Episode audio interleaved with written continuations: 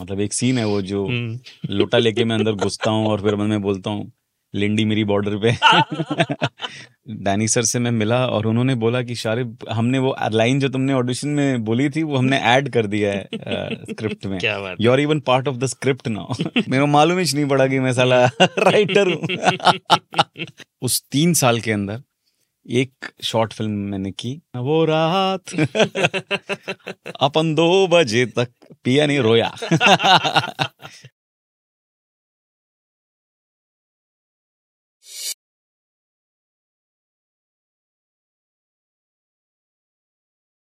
Hey guys, what's up? This is me, Hamraj Borai, and yes, we are back on our show जिसका नाम है city talks एक ऐसा show जहाँ हम हर उन टॉपिक पर बात करते हैं जिन पर बात करने से लोग कतराते हैं।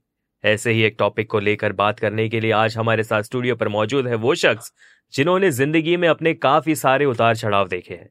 इनकी जीवनी से हमें सिर्फ़ ये सीखने को मिलता है चाहे कितनी भी मुसीबतें क्यों ना हो हमें चेहरे पर हमेशा मुस्कान और दृढ़ संकल्प के साथ आगे बढ़ना चाहिए। ये है Sharib Hashmi. Hi Sharib. Welcome to our show bro thank you thank you so much बहुत बहुत शुक्रिया। तो शारिब आज हम हर उन टॉपिक पर और जो भी किरदार आपने निभाए हैं हर उन मुद्दे पर बात करेंगे। बिल्कुल। तो शारिफ हमें ये बताइए कि आपको एक्टर बनना है ये आपका पहले से ही तय था? फ़िल्मों में आना ये तो मैंने पहले से तय करके रखा था क्योंकि मेरे डैड फ़िल्म जर्नलिस्ट थे और उस वजह से एक बचपन से मतलब मुझे थोड़ा सा एक्सपोजर था। मतलब एक मैं ये कह सकता हूँ कि मैं एक आउटसाइडर था जिसको एक इनसाइड एक्सेस था। तो मैं डैड के साथ फ़िल्म पार्टीज़ में हम्म। मुहूर्त पे और ऐसे सब जगहों पर जाया करता था शूट्स वूट्स पे। तो वो देख के मैं मतलब बचपन में मतलब उसने मुझ पर बहुत एक खतरनाक इम्प्रेशन छोड़ा था। क्योंकि जो चकाचौंध है इस इंडस्ट्री की उससे बचना मुश्किल है उस उसके इम्पैक्ट से। और उस जमाने में तो वाकई शोबिज जो है वो शोबिज होता था। बड़े लैविश तरीके से मुहूर्त होते थे प्रेमियर्स होते थे तो बड़े बड़े मतलब लेवल पे प्रेमियर्स हुआ करते थे।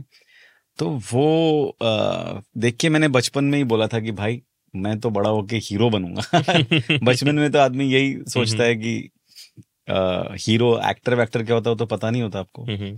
फिर जब मैं बड़ा हुआ तो मैं को रियलाइज़ हुआ कि अपना हीरो बनने का तो कोई चांस है नहीं और हम्म। एक्टिंग में भी कुछ होगा क्या पता नहीं हम्म। तो उस वजह से मैंने शुरू करने से पहले ही अपनी ड्रीम को जो है वो मतलब मैंने गाड़ दिया कहीं एकदम अंदर दफन कर दिया उसको। लेकिन करना था फ़िल्मों में ही बचपन से ये जो सोचा था। तो I started as an assistant director. और फिर करियर शुरू किया फिर मैंने लिखना शुरू किया सडनली कब मैं राइटर बन गया वो भी मुझे पता नहीं चला तो फिर राइटर के तौर पर काफ़ी साल निकल गए शादी भी हो गई बच्चा भी हो गया एक अच्छी खासी नौकरी हो गई एक कंफर्ट जोन में आ गया और तो मतलब अ, ऐसी लाइफ चलती रही यार फिर मैंने थर्टी मैं मतलब व्हेन आई वाज ऑलमोस्ट मतलब थर्टी थ्री जब मैं डिसाइड किया मैंने कि अब मुझे एक्टिंग करनी है हम्म। और अपने एक्टिंग को अपना प्रोफेशन बनाना है तो बहुत लेट डिसाइड किया मैंने। Okay so you started your career as an assistant director और ये मूवी थी हम तुम पे मरते हैं जो कि Yes. 1999 में आई थी। करेक्ट तो ये आपको कैसे मिला था? मेरे एक दोस्त हैं राजुल मिश्रा। बहुत कॉलेज के हम बहुत ही करीबी दोस्त हैं। तो वो उस वक्त सूरज बड़जातिया जी को असिस्ट करते थे। और राजकुमार नवकुमार राजू जो हम तुम पे मरते हैं के डायरेक्टर वो उनके फ्रेंड थे। ओके। तो उन्होंने मतलब मुझको वहाँ पे उनसे मिलाया और मैं गया और वो मुझसे मिले उन्होंने मतलब मुझसे कुछ बातें बातें की और उनको मैं जम गया हम्म। और इस तरीके से मुझे हम तुम पे मरते हैं मिली हम्म। और इनफैक्ट मेरा जो राइटिंग का भी है वो भी उसमें भी राजुल मिश्रा का ही बहुत बड़ा योगदान है क्योंकि अ, उनको एक एम का कोई शो मिला लिखने के लिए हम्म। और उन्होंने बोला कि ये will you help me you know script in the in the scripting hmm. तो मैंने बोला यार मैंने कभी कुछ लिखा विखा नहीं है तो उन्होंने बोला कोशिश करके देख ले अभी अगर हेल्प कर अगर जमा तो ठीक है हम्म। तो मैंने जब लिखना शुरू किया साथ में तो उनको पसंद आया जो मैं लिख रहा था और कुछ और काम आया तो फिर उसमें और हम लोगों ने साथ में काम किया। तो फिर राजुल ने मुझे बोला कि मतलब you have a flair for writing मतलब you should not you should consider this seriously और उसी वक्त हमारा एक और कॉलेज का दोस्त था रेंजी वर्गिस हम साथ में कॉलेज कॉलेज में गाया करते थे। हमारी जोड़ी बन गई हम लोगों ने हम्म। लिखना शुरू कर दिया साथ में। ईटीसी के लिए चैनल वी के लिए एमटीवी के लिए फ्रीलांस राइटर्स बन हम्म। गए। और फिर राजुल रेंजी मैं हम तीनों ने बहुत सारे सारी राइटिंग साथ में की। हम्म, और मैं मतलब राइटर ही बन गया एकदम से। मेरे को मालूम ही नहीं पड़ा कि मैं साला राइटर हूँ। और फिर साल निकलते गए हम्म। ऐसे ही। तो ऐसे ही करते करते आप लगभग चार साल थे विद एम एमटीवी में मैंने मतलब एमटीवी में ज्वाइन करने के पहले मैंने फ्रीलांस राइटिंग की ओह। साल साल दो साल। फिर उसके बाद एम ज्वाइन किया तो चार साल एमटीवी में था। उसके बाद एक साल चैनल वी में था। फिर उसके बाद और एक साल एक इमेजिन शोबिज नाम का एक चैनल था जो एनडीटीवी इमेजिन के अम्ब्रेला में। एक बॉलीवुड चैनल था जैसे जूम और ये सब होते हैं। तो वैसा एक बॉलीवुड चैनल था इमेजिन शोबिज वहाँ पर मैं क्रिएटिव हेड था। ओह। तो उस दौरान काटा कीड़ा जोरदार वाला। तो फिर फिर ओके। फिर ये एक्टिंग में पहली बार हम्म। कब मौका आजमाया? एक्टिंग असल में क्या हुआ एक तो मैं जब मैं लिखता था ना तब मुझे एक एक्टिंग का काम मिलने लगा पता नहीं क्यों। हम्म, लेकिन अ, क्या कहते हैं उसको जैसे क्योंकि हम लोग एमटीवी में काफ़ी फनी शोज़ या मतलब स्केच कॉमेडीज वो सब काफ़ी बनाया करते थे। तो जब मैं हमारे जो भी डायरेक्टर होते थे उनको जब मैं नरेट करता था तो वो कहते थे यार ये वाला तू ही कर ले ये तू अच्छा बोल रहा है। तो ऐसे करके मैं एक्टिंग करने लगा हम्म। और बकरा हम लोगों ने बहुत सारे बकरा किए जो मुझे सबसे ज़्यादा मैं इंजॉय करता था करना। और तो धीरे धीरे सडनली मतलब मेरी लाइफ में एक्टिंग ने वापस एक बैकडोर एंट्री मारी हम्म, और मैं जिस दिन मुझे एक्टिंग करनी होती थी ना मतलब एम में जब मैं नौकरी कर रहा था एज अ राइटर तो जिस दिन मुझे एक्टिंग करनी होती थी वो मेरे लिए एक्स्ट्रा छुट्टी वाला दिन होता था। क्योंकि मैं बहुत खुश रहता था उस दिन और बहुत कि यार आज एक्टिंग करनी है। पता नहीं तब भी मुझे ये रियलाइज़ नहीं हुआ कि एक्टिंग ही तो है जो मैं करना चाहता हूँ। Hmm. Acting is my calling ये हम्म। रियलाइज़ करने में मुझे थोड़ा टाइम लगा। क्योंकि मुझे डर लगता था कि यार ये सब अपने को ऑडिशन ऑडिशन नहीं, नहीं देना है। In fact hmm. कुछ लोग अगर मुझे सजेस्ट या रेकमेंड भी करते थे या बताते थे कि यार मुझे एक्टिंग करनी है तो मैं बोलता था पागल है क्या? फालतूगिरी मत कर। अच्छी खासी नौकरी लगी हुई है वो मतलब कर नहीं मतलब ये बहुत अनप्रिडिक्टेबल प्रोफेशन है और कब होगा क्या होगा कुछ भरोसा नहीं खाली ऑडिशन की लाइन में लगे रहेंगे और सबको मैं डिस्करेज करता था। हम्म, हम्म, एक दिन मैं खुद ये डिसीज़न लूँगा नौकरी छोड़ के एक्टिंग करने का। ये मैंने तभी सोचा नहीं था। हम्म, हम्म। तो इसी दौरान आपने किसी कमर्शियल एड फ़िल्म के लिए भी ऑडिशन दिया था? नहीं नहीं इस दौरान नहीं। जब मैंने ऑडिशन नौकरी छोड़ छाड़ के जब ऑडिशन करना शुरू किया उसके बाद में मुझे अ, अ, वो एड मिली थी तो वो ऐसा क्या हो गया था अचानक से जो आपने सोचा कि मैं छोड़ छाड़ के फुल फ्लेज एक्टिंग में ही जाना है मुझे? ये हुआ जब मैं नौकरी कर रहा था उसी दौरान मैंने दो फ़िल्में भी की। एक स्लम डॉग मिलेनर में एक सीन था हम्म। एक छोटा सा सीन था। वो किया हाले दिल नाम की एक फ़िल्म की जिसमें तीन चार सीन वाला एक कैरेक्टर था। हम्म, तो वो भी मतलब किसी दोस्त ने बोला तो मैंने ऑडिशन दिया सेलेक्ट हो गया। ऑफ़िस से छुट्टी ली। मेरा कोई दूर दूर तक इरादा नहीं था कि मुझे एक्टिंग करनी है या मुझे मतलब you know as an actor कुछ मतलब करियर बनाना है। हम्म, मैं अब बहुत खुश था इस अरेंजमेंट में कि नौकरी भी चल रही है राइटिंग भी चल रही है और बीच बीच में अगर कोई कुछ बुला लिया एक्टिंग करने के लिए तो वो भी करके आ गए हम्म, तो एक ऑडिशन मुझे आया धोबी घाट फ़िल्म के लिए हम्म, और नमित दास जो बहुत हम्म, कमाल। के एक्टर हैं मेरे बहुत अच्छे दोस्त हैं उन्होंने मेरा नाम रिकमेंड किया वहाँ पे एक। प्रतीक बब्बर के बड़े भाई का रोल था तो उसमें मैंने जाके मैंने ऑडिशन दिया राउंड्स ऑफ़ ऑडिशन हुए और फिर मुझे सेलेक्ट कर लिया गया। मुझे किरण जी ने मतलब बुलाकर फ़िल्म ऑफ़र की और फिर सब कॉस्ट्यूम वॉस्ट्यूम भी हो गया। तो मुझे लगा था कि मैं तो हो गया हूँ फाइनल बट शायद वो लोग और ढूंढ रहे थे या तो एक शूट के पंद्रह दिन पहले या बीस दिन पहले मुझे फ़ोन आया वापस किरण जी का और उन्होंने बोला कि शारिब हम we were going through your tape तो थोड़ा लुक वाइज ना मतलब ऐसा हमको लग रहा है कि मतलब you are not fitting the part तो मुझे मैं एकदम वो हो गया था कि अरे यार ये ये तो मैं तो कर रहा था। हम्म, हम्म, और मैंने बहुत कोशिश की उनको वो करने की कि मैं कुछ लुक चेंज कर लेता हूँ हम्म, दाढ़ी बढ़ा लूँगा या बाल कट लू काट लूँगा। अपने कौन सी पाँच फ़िल्में हैं जो कंटिन्यूटी में फंसेंगे। बट उन्होंने बोला कि नहीं इस बार नहीं हो पाएगा शारिब आई एम सॉरी। तो वो चीज़ ने मेरी ज़िंदगी में बहुत बड़ा रोल प्ले किया। क्योंकि अब जो उन्होंने डिसीज़न लिया उससे मुझे कोई गिला नहीं क्योंकि उनकी कहानी है उनका किरदार है उनको ज़्यादा पता है। लेकिन मुझे वो जो रिजेक्शन था ना उससे मैं पूरी तरह से ऊपर से नीचे तक हिल गया था मैं। और मैं बहुत रोया था उस रात को मुझे आज भी याद है मैं कभी भूल नहीं सकता। वो मुन्ना भाई एमबीबीएस का गाना है ना वो रात अपन दो बजे तक पिया नहीं रोया। क्योंकि पीता नहीं अपन। तो उस दिन मैंने नेक्स्ट डे जब मैं उठा मैं ऑफ़िस गया मैंने रिजाइन किया एक महीने का नोटिस दिया और तब मैंने डिसाइड किया उसी दिन कि अब मुझे एक्टिंग करनी है और एक्टिंग को अपनी रोजी रोटी बनानी है और पता नहीं क्या जुनून सवार था क्या था मतलब तब से मैंने फिर मतलब एक्टिंग को मतलब अपना एज अ करियर परस्यू करना शुरू किया। Super you made a good decision and आज लग रहा है कि डिसीज़न करेक्ट था। करेक्ट उसके बाद जो डिसीज़न के तुरंत बाद जो चीज़ें हुई मेरी बैंड बज गई थी। बहुत ज़्यादा बैंड बज गई थी।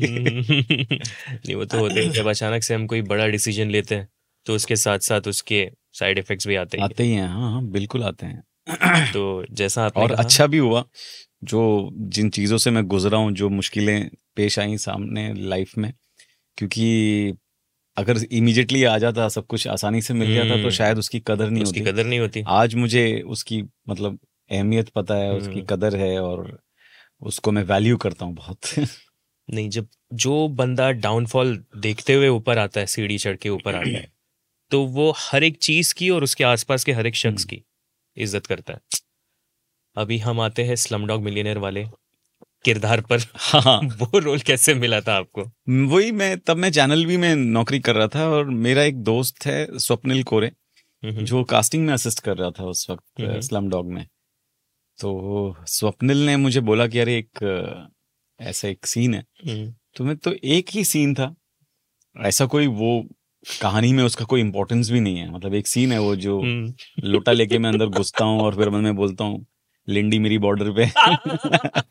वो डायलॉग मैंने इम्प्रोवाइज किया था ऑडिशन okay. के टाइम पे। हम्म। और डैनी सर को बहुत मतलब तब वो हंसे थे। In fact hmm. वो खुद मेरा ऑडिशन ले रहे थे वो मुझे क्यूज दे रहे थे हम्म। जबकि उनको कोई ज़रूरत भी नहीं थी उस चीज़ तो आ, मैं सेलेक्ट हो गया उसमें मैं शूट पर पहुँचा मैं। तो डैनी सर से मैं मिला और उन्होंने बोला कि Sharib did you go through the script तो hmm. मैंने बोला यस मैंने स्क्रिप्ट पढ़ी. Hmm. तो उन्होंने बोला कि हमने वो लाइन जो तुमने ऑडिशन में बोली थी वो हमने ऐड कर दिया है स्क्रिप्ट में. क्या बात you are even part of the script now मतलब वो मैंने कोई ऐसे आउट ऑफ़ द सिलेबस जाके कुछ नहीं किया था. हर एक्टर अपनी तरफ़ से कुछ ना कुछ ऐड करता है या इम्प्रोवाइज करता है. लेकिन जिस तरीके से उन्होंने उस चीज़ को एक्नॉलेज किया या मेरे लिए मेरे सामने वो बात रखी उससे मतलब मेरे दिल में उनके लिए इज़्ज़त मतलब सौ गुना बढ़ गई। हम्म। तो वो मैं कभी ज़िंदगी में नहीं भूलूँगा। मैं वो जो डैनी सर के साथ में जो टाइम स्पेंड किया या जो स्लम डॉग का जो शूट था it was it was memorable very very memorable okay तो ये था 2008 बट लेकिन 2007 में शूट किया हमने। ओके okay, 7 में शूट हुआ था। 8 हम्म। में मूवी रिलीज़ हुई थी। इसके बाद कई सालों के बाद मतलब जो काफ़ी लोगों ने आपको ऑब्ज़र्व किया था वो था एक शॉर्ट फ़िल्म मेहरूनी में। जी। उसके बारे में आप हमें बताइए वो कैसे मिला आपको? वो तो तब तो मैंने ऑडिशन देने 2008 एंड में मैंने नौकरी छोड़ी थी। और उसके बाद से तो ऑडिशन और एक्टिंग में घुस गया था। तो वो उसी दौरान आ, मैंने सैकड़ों ऑडिशन दिए थे। कुछ नहीं मिला था मुझे मतलब फिल्म्स के लिए एड के लिए मैंने डेली सोप के लिए कभी ऑडिशन नहीं दिया।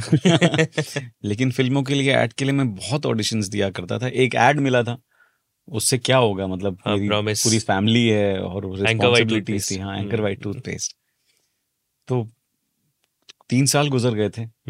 और बट उस तीन साल के अंदर एक शॉर्ट फ़िल्म मैंने की। जिसके पैसे नहीं मिले। और वो थी मेहरूनी। बट उस फ़िल्म ने मुझे बहुत कुछ दिया हम्म। बहुत प्यार भी दिया और मुझे जब तक है जान भी मेहरूनी की बदौलत थी। तो मेहरूनी एक मेरे बहुत अच्छे दोस्त हैं फराज जिन्होंने डायरेक्ट की थी और अब्बास सैयद उसने प्रोड्यूस की थी। दोनों मेरे दोस्त हैं। तो उन्होंने आ, ये फ़िल्म बनाई मेहरूनी और उसको लोगों ने बहुत पसंद किया। यूट्यूब पर जब ये फ़िल्म आई तो नसीब से शानू शर्मा ने वो यूट्यूब पर देखी और उनको मेरा काम पसंद आया और उन्होंने मुझे जब तक जान के ऑडिशन के लिए बुलाया। बात है। और फिर अ, इस तरीके से फिर मेरा पहली जो मेरा पहला बड़ा ब्रेक जो था या जो भी मतलब मैं ऑडिशन के बाद में जब मैंने शुरू किया काम और मतलब सिर्फ़ एज एन एक्टर जब मैं मैंने अपना देखना शुरू किया। तो जो हम्म। सबसे पहला काम मिला मुझे वो जब तक है जान था। सुपर सुपर तो मेहरूनी से जुड़ी हुई कुछ किस्से कुछ वारदातें जो कि मेहरूनी के साथ में तो बहुत कुछ है मतलब हमने मुंबई की ट्रेन्स में लोकल मुंबई लोकल में हमने पूरी फ़िल्म शूट की है। हम्म, और अ, मतलब बिना कोई परमिशन के बिना किसी चीज़ अच्छा। के क्योंकि और उस वक्त हमने 2011 में ये फ़िल्म शूट की थी। तो वो एक फाइव डी के ऊपर मतलब जब आदमी करता है तो उनको तो पता भी नहीं चलता कि शूट हो रहा है तो हम्म। फ़िल्म में डायलॉग्स थे नहीं। हम्म, हम्म, तो दूर से कहीं से वो कैमरा ले रहे उनको लग रहा है कि शायद फ़ोटो खींच रहे होंगे। हमने पूरी फ़िल्म ऐसे बना दी लोगों को पता भी नहीं चला। हम्म, और एक लड़का मुझे मिला मैं एक बार हाइपर सिटी मलाड में एक मॉल हुआ करता था। हम्म। तो वहाँ पर मैं काउंटर पे था तो एक लड़का मुझे मिला उसने बोला कि आपने वो आप वो शॉर्ट फ़िल्म वो मेहरूनी के अंदर आपने काम किया ना? तो अरे हाँ। तो बोला, मेरे को फ़िल्म बहुत पसंद आई और मैं जब आप लोग शूट कर रहे थे अंधेरी से जब ट्रेन निकली थी हम्म, तो मैं भी वो ट्रेन में था और मैंने आपको देखा था तभी ये और मैं सोच रहा था कि ये क्यों जून के अंदर ये इतना स्वेटर पहन के क्यों खड़ा है आदमी और इसको हम्म। स्वेटर क्यों पहनाया है? हम्म, और तो मैं हंस रहा था तभी। हम्म, लेकिन जब मैंने आपकी फ़िल्म देखी हम्म, तब मुझे रियलाइज़ हुआ और वो जो उसमें एक स्लीव कटी हुई है। तो हम्म, तो वो म- मतलब और उसने मेरा पहला सेल्फी लिया था उसने साथ सुपर सुपर ब्यूटीफुल यस क्योंकि ये मेहरूनी जब आई थी और मैंने जिन जिन को दिखाई हर किसी की आँखों में आँसू थे क्योंकि कहानी भी वैसी थी ऊपर से आपकी एक्टिंग भी वैसी थी। थैंक यू थैंक तो एक जगह जहाँ मैं एज अ पी काम कर रहा था तो वहाँ एक डॉक्टर थी एक एनजीओ में था मैं। तो उन डॉक्टर को दिखाया। वो डॉक्टर काफ़ी देर तक रोई। अरे फिर बाद में मुझे मेरे दोस्त ने बोला कि इनकी जब नई नई शादी हुई थी पहले ही साल में इनके हस्बैंड ही पास्ट हुए तब से लेके अभी तक वो अकेले है और वो इस एनजीओ में एज अ डॉक्टर काम करी उन्होंने बोला अब मैं लोगों की सेवा करूँगी मतलब मतलब डॉक्टर को तो चाहे तो उनको अच्छे खासे पैसे मिल सकते हैं बट शी चोज एनजीओ उनने बोला कि यार अब जीवन में कुछ है नहीं है मैं इनका भला करूँगी। तो उनने भी मुझे बोला कि हमराज ये मुझे डाउनलोड करके दे दोगे? तो मैं बोला सुपर यार सुपर तब मुझे भी और मैंने रिलेट किया कहानी के बाद हाँ यार ऐसे कई सारे लोग हैं जिनके साथ ही जीवन के बीच मझधार में छूट हाँ। जाते हैं फिर। तो ये था। फिर इसके बाद जब तक जान हाँ। इसके बाद आपको मूवी मिली थी। तो वो एक्सपीरियंस कैसा है सीधा। कमाल एक्सपीरियंस था। शाहरुख खान। जब तक है जान दो मतलब मेरे लिए पहला इतना बड़ा ब्रेक और एक ही फ़िल्म के अंदर यश जी हैं आदित्य चोपड़ा सर हैं शाहरुख खान साहब हैं कटरीना कैफ है अनुष्का शर्मा है करण जौहर साहब कॉस्ट्यूम्स कर रहे हैं उनके। और शर्मिष्ठा रॉय आर्ट डायरेक्टर हैं इतनी बड़ी प्रोडक्शन डिज़ाइनर हैं वो। और कैमरा कर रहे हैं अनिल मेहता सर। तो हम्म। मैं तो ऐसा लग रहा था कि जिस दिन मैं मेरा डे वन था हम्म। वाई एफ़ स्टूडियो में मैं अंदर घुसा तो मुझे ऐसा लग रहा है कि मैं सपना देख रहा हूँ ये हम्म, कि ये इन सब लोगों के साथ तो काम करने के मैं सपने देखा करता था। और आज वो मतलब अ, हकीकत में तब्दील हो गया वो। तो मेरे मैं कब बहुत कमाल का दिन था पहला दिन।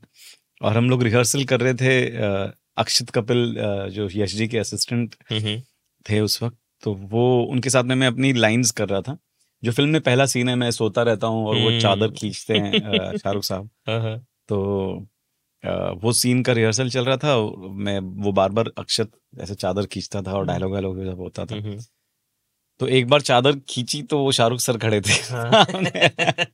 तो एकदम ऐसे मैं एकदम के लिए स्टैच्यू हो गया। हम्म। तो मुझे समझ में नहीं आया मैं क्या बोलूँ क्या करूँ? ऐसे हो गया पूरा। मज़ा आ गया था बहुत। मैन सुपर सुपर तो यही होता है जो छोटे छोटे रोल्स भी जो होते हैं ना कभी कभी वो ऐसे इम्पैक्ट छोड़ जाते हैं कि लोगों को वो काफ़ी पसंद आते हैं और वो उससे आपको पहचानने भी लग जाते हैं। आगे फिर हम फिल्मिस्तान की तरफ़ बढ़ते हैं। फिल्मिस्तान एक वो मूवी थी जहाँ आप एज अ लीड थे। आपने डायलॉग्स भी लिखे उसके और इस फ़िल्म को नेशनल अवार्ड भी मिला। कैसा लगा? फिल्मिस्तान मेरी ज़िंदगी की सबसे मतलब स्पेशल फ़िल्म है और वो हमेशा मेरे दिल के सबसे ज़्यादा करीब रहेगी। क्योंकि मतलब जो फिल्मिस्तान ने मुझे दिया है और मतलब पहली बार जब लोगों ने मुझे देखा सराहा जब तक ये जान में मिला था अप्रिसिएशन काफ़ी अप्रिसिएशन मिला था। लेकिन फिल्मिस्तान तो मेरी ही फ़िल्म थी। हम्म, और उसके लिए मुझे पहली बार नॉमिनेट किया गया। मैं फ़िल्म फेयर में नॉमिनेट हुआ आईफा में नॉमिनेट हुआ। स्क्रीन मुझे मिला अवार्ड हम्म, फ़िल्म को नेशनल अवार्ड मिला बेस्ट हिंदी फ़िल्म का। और जब हम फेस्टिवल्स में हम गए थे फ़िल्म फेस्टिवल्स में वहाँ जो प्यार मिलता था जो रिस्पेक्ट मिलती थी वो मतलब मैं ऐसा लगता है कि वो अगर मेरी ज़िंदगी में सिर्फ़ एक ही फ़िल्म होती और वो फिल्मिस्तान होती तो भी मैं मतलब खुशी खुशी मतलब मैं चैन से मर सकता था। तो उसके बाद अभी जो भी हो रहा है फैमिली मैन असुर स्कैम सब बोनस है। सब बोनस है उसके बाद का। मतलब मेरे लिए फिल्मिस्तान गेम ओवर हो गया। फिल्मिस्तान कैसे मिली थी आपको? फिल्मिस्तान अ, मैं असल में उस वक्त जब मैं तीन साल से नौकरी जब कर रहा था सॉरी जब ऑडिशंस दे रहा था तो कुछ हो नहीं पाया था और दोबारा मतलब मतलब इनफैक्ट मेरे सेविंग्स तो खत्म हो गई थी कर्जों में डूब गया था मैं। तो मुझे नौकरी दोबारा करनी पड़ी थी। तो तब मैं बिंदास में था यूटीवी बिंदास में और वहाँ पर नौकरी कर रहा था तब नितिन जो फिल्मिस्तान के राइटर डायरेक्टर हैं उन्होंने ये आइडिया मुझे सुनाया। हम्म, और उसी दौरान क्या कहते हैं उसको वो लिखना शुरू किया उन्होंने। हम्म, तो मैं ऑफ़िस से शाम को उनके घर जाता था वो जो भी लिखते थे वो मुझे सुनाते थे और हम लोग साथ में बैठ के डिस्कस करते थे। ऐसे करके स्क्रिप्ट पे उनके उसके काम चल रहा था। और एक दिन लिखते लिखते नितिन ने बोला कि यार ये जो रोल है ना हम्म, ये तेरे को बहुत सूट करेगा। हम्म, तो मैंने बोला हट यार कहाँ अभी वो पहली फ़िल्म एज अ डायरेक्टर भाई बनाने वाला है उसमें मेन लीड मेरे को क्यों लेगा? हम्म, अंदर से तो मैं बहुत वो हुआ था कि यार है तो सही। लड्डू हाँ मन में लड्डू फूटा।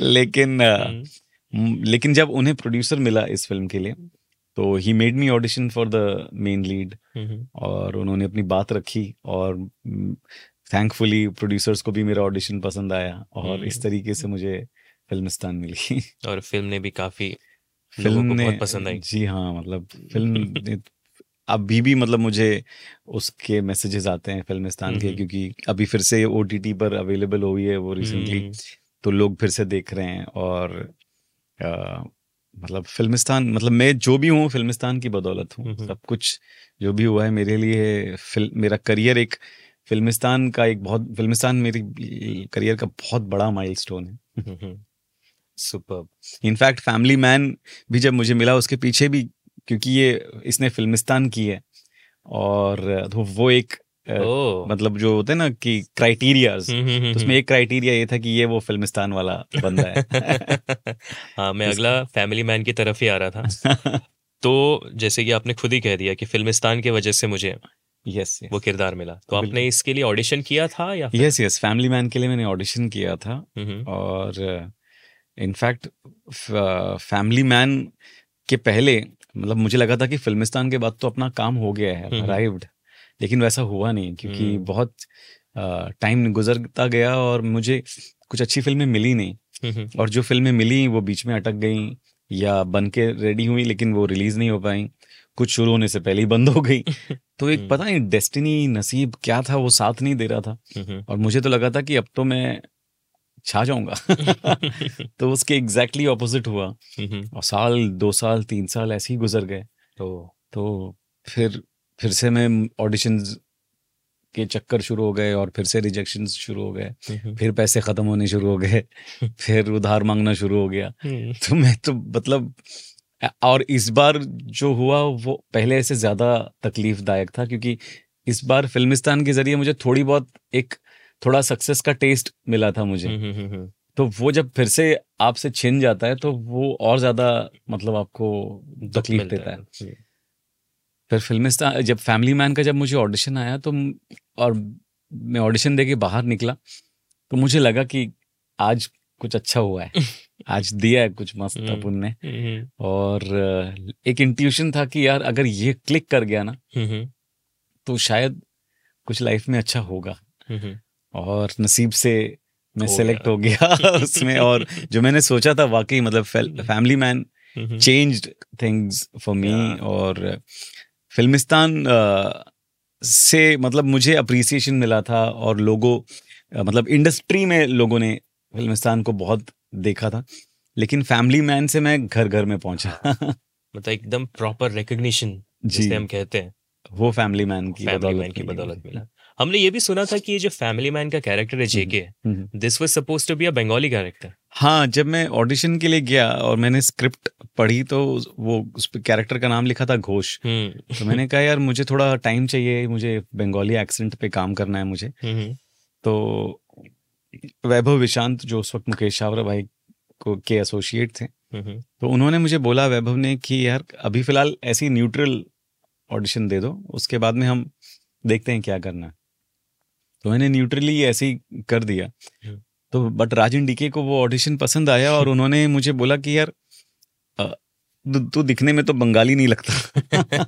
और हम्म, अभी वो फेक बंगाली एक्सेंट भी नहीं करना है अपने को। हम्म, कौन से रीजन में अपन मतलब फिट कर सकते हैं इस कैरेक्टर को तुम बताओ। मतलब अकॉर्डिंग टू योर कन्वीनियंस तो मैंने बोला कि यार पंजाबी करेंगे बोला पंजाबी बहुत हो गया है मतलब। तो मैंने बोला फिर यूपी यूपी साइड का भी मैं कर सकता हूँ। तो बोला। यूपी तो तिवारी ऑलरेडी है। है तो फिर मैंने बोला मुस्लिम टाइप का कुछ ऐसा कुछ मियाँ भाई? हम्म, तो मतलब वो तो ऑलरेडी पाशा भी है जोया भी है। हम्म, तो मैंने बोला फिर मैं मुंबई बेस्ड बंदा हूँ मतलब महाराष्ट्र में पैदा पला बड़ा हूँ मालवनी का हूँ हम्म, मराठी भी बोल लेता हूँ।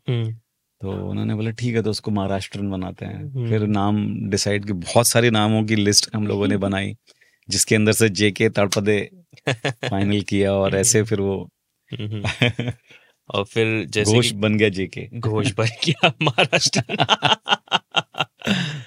मैं अभी कल ही हम बात कर रहे थे कि एक जय वीरू के बाद जो कोई जोड़ी ज़्यादा हिट हुई है अरे वो श्रीकांत और जेके है। थैंक यू थैंक यू नहीं क्योंकि पार्ट टू में जिस तरीके से हम्म। जो था वो वेन यू आर हॉस्पिटलाइज और वो आता है कि यार तू पागल है क्या?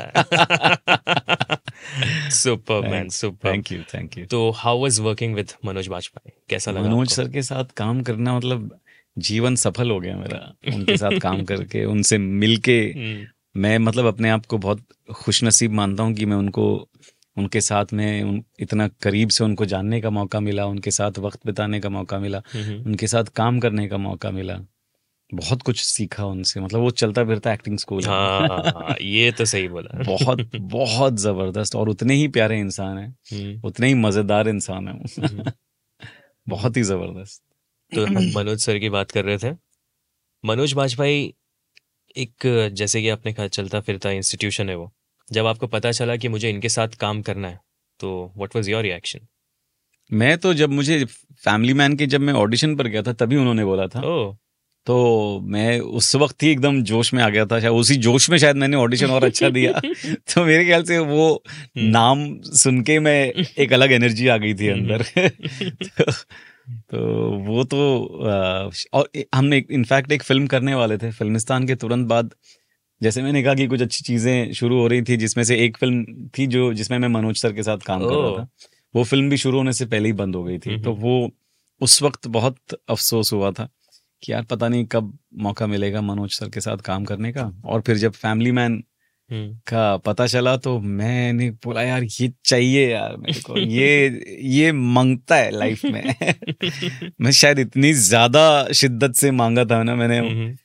कि ऊपर वाले ने बोला भाई ये तो दे ही देते इसको। और वो हुआ भी। हाँ। और वो हुआ भी। जब फैमिली मैन का पार्ट वन आया हम्म, and you got to know कि हाँ यार मेरा कैरेक्टर भी लोगों को पसंद आया। हम्म। तब कैसा लगा? तब तो यार बहुत बहुत ज़्यादा मतलब तब जाके वो होता है ना कि मेहनत वसूल हुई। हम्म, तो वो वाली फीलिंग तब आई जब मैं मतलब मैं रिक्शे में जा रहा था और बाजू में से कोई एक बंदा कोई कुछ एक कुछ फ्रेंड्स लोग थे कोई कार में और उन लोगों ने चिल्लाए जेके! करके। और फिर मॉल्स में जब मैं जाता था और मूवी देखने जाता था तो वो जेके जेके मुझे सब जगह से सुनाई देने लगा। तब लगा कि हाँ लोगों ने देखना शुरू किया है और लोग काम पसंद कर रहे हैं। और जब सेकंड सीज़न आया तो बहुत अलग ही लेवल का तो हाँ बूस्ट मिला एक और बहुत प्यार मिला। नहीं जेके का कैरेक्टर लिखा भी बहुत अच्छी तरीके से बिल्कुल था। बिल्कुल बहुत अच्छा मतलब लिखा जिसे हम बहुत प्यार करते हैं और उतने ही अच्छे से आपने उसे निभाया भी। अरे thank you thank you so much भाई। थैंक्स अ लॉट इसके बाद स्कैम 1992 पे आते हैं। जी। उसमें भी आपका एक रोल था।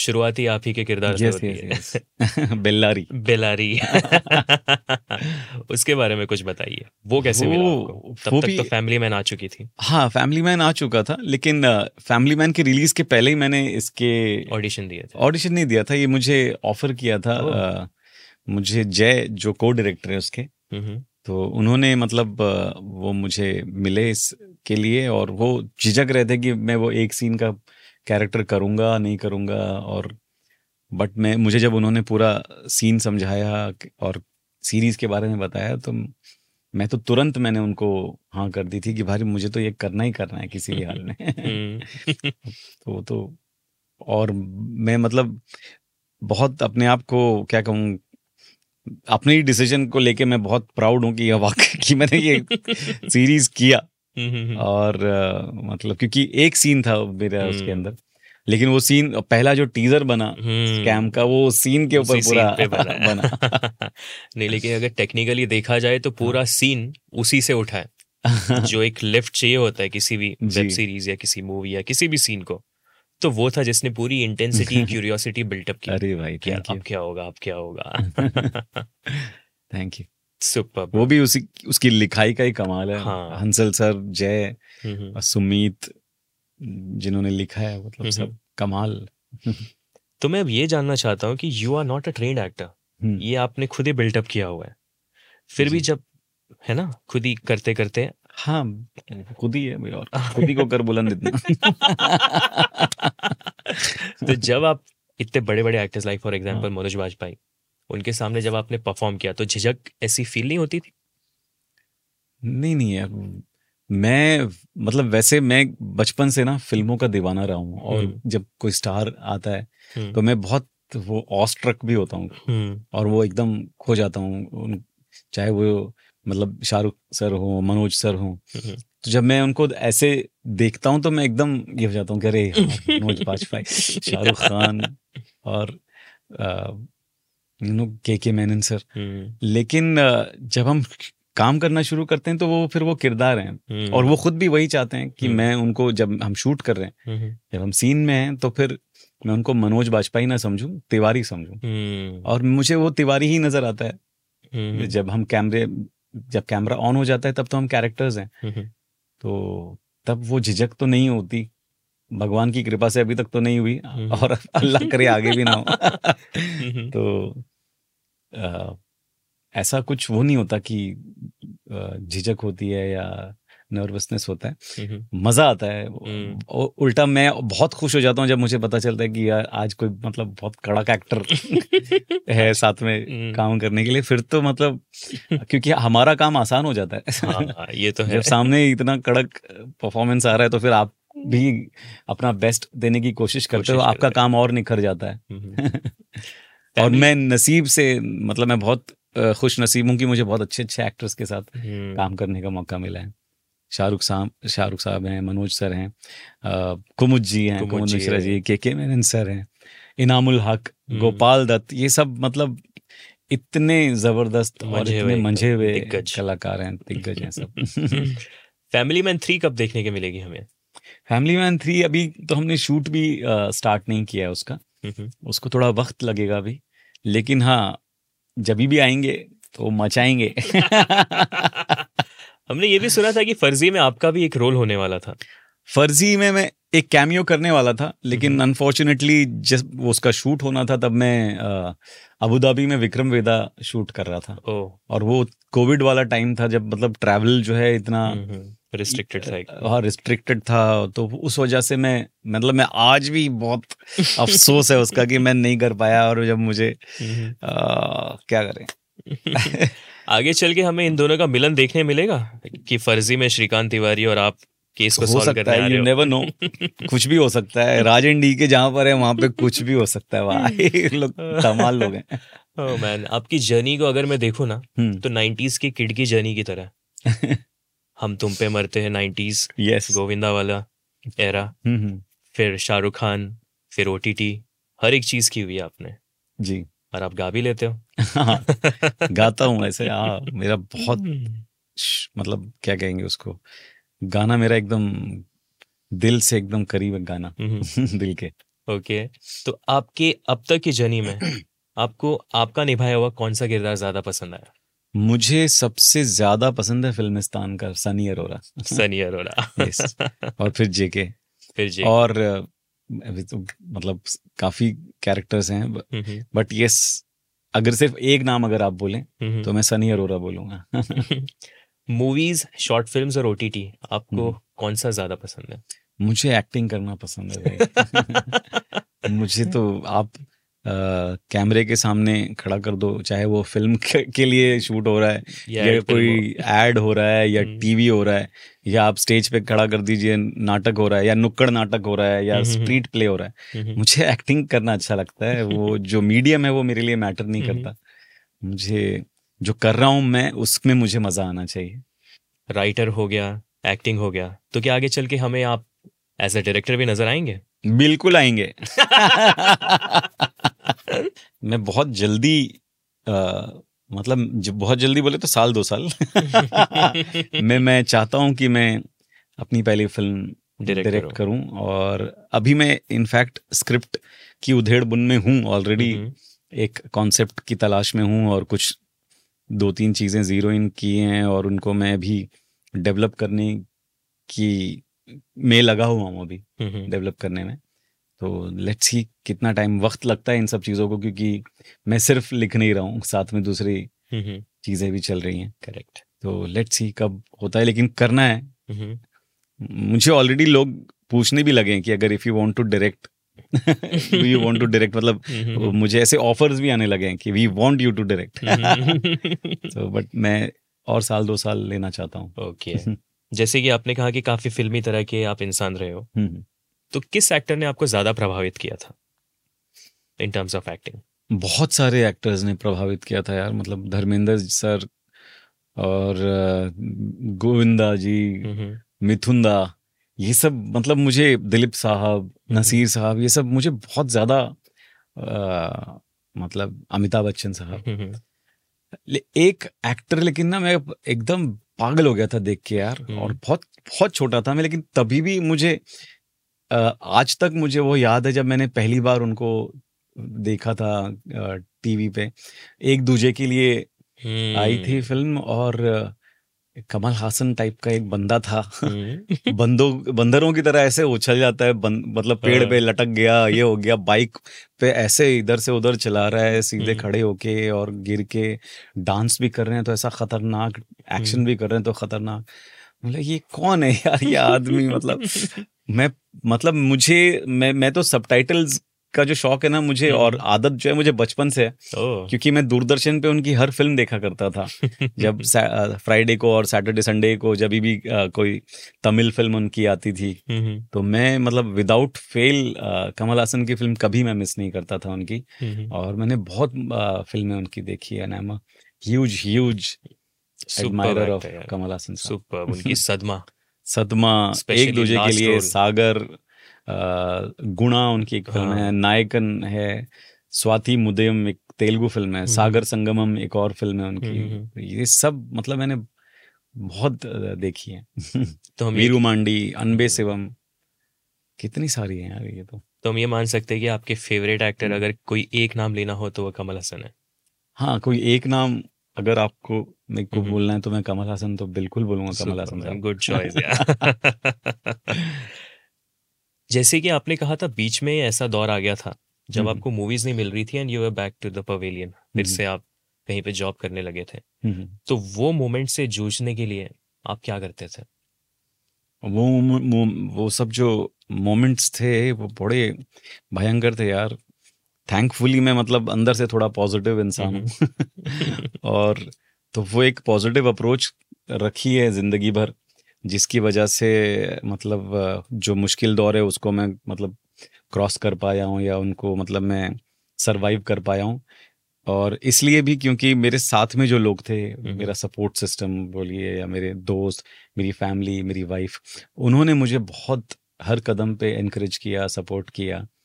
तो उस बदौल उसकी बदौलत मैं वो मुश्किल दौर को सरवाइव कर पाया। आप हमारे व्यूवर्स को एक मैसेज देना चाहेंगे जो इस फ़ील्ड में आना चाहते हैं? मैं भाई जो इस फ़ील्ड में आना चाहते हैं उनको सिर्फ़ यही कहूँगा जो भी इस फ़ील्ड में आना चाहते हैं कि भाई सर पे कफन बाँध के आना।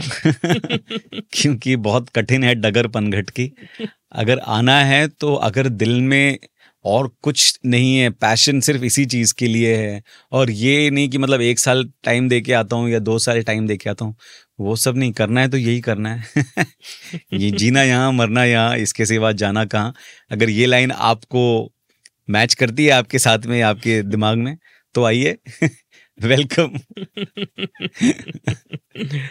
okay thank you so much Shari भाई thank you it was nice talking to you so this was Shari Hashmi जिनसे हमें काफ़ी कुछ सीखने को मिला। इनकी ज़िंदगी अपने आप में ही एक इंसाइक्लोपीडिया है जिससे हम कुछ ना कुछ या फिर कह सके कि बहुत कुछ भी सीख सकते हैं। This is me Hamraj Bora is signing off and you are watching city talks hi I am Sharib Hashmi and you are watching me on radio city India's YouTube channel तो प्लीज़ लाइक कीजिए subscribe कीजिए और comment भी कीजिए नीचे जो करना है आपको करना है, घंटी बजाना है, घंटी बजाओ।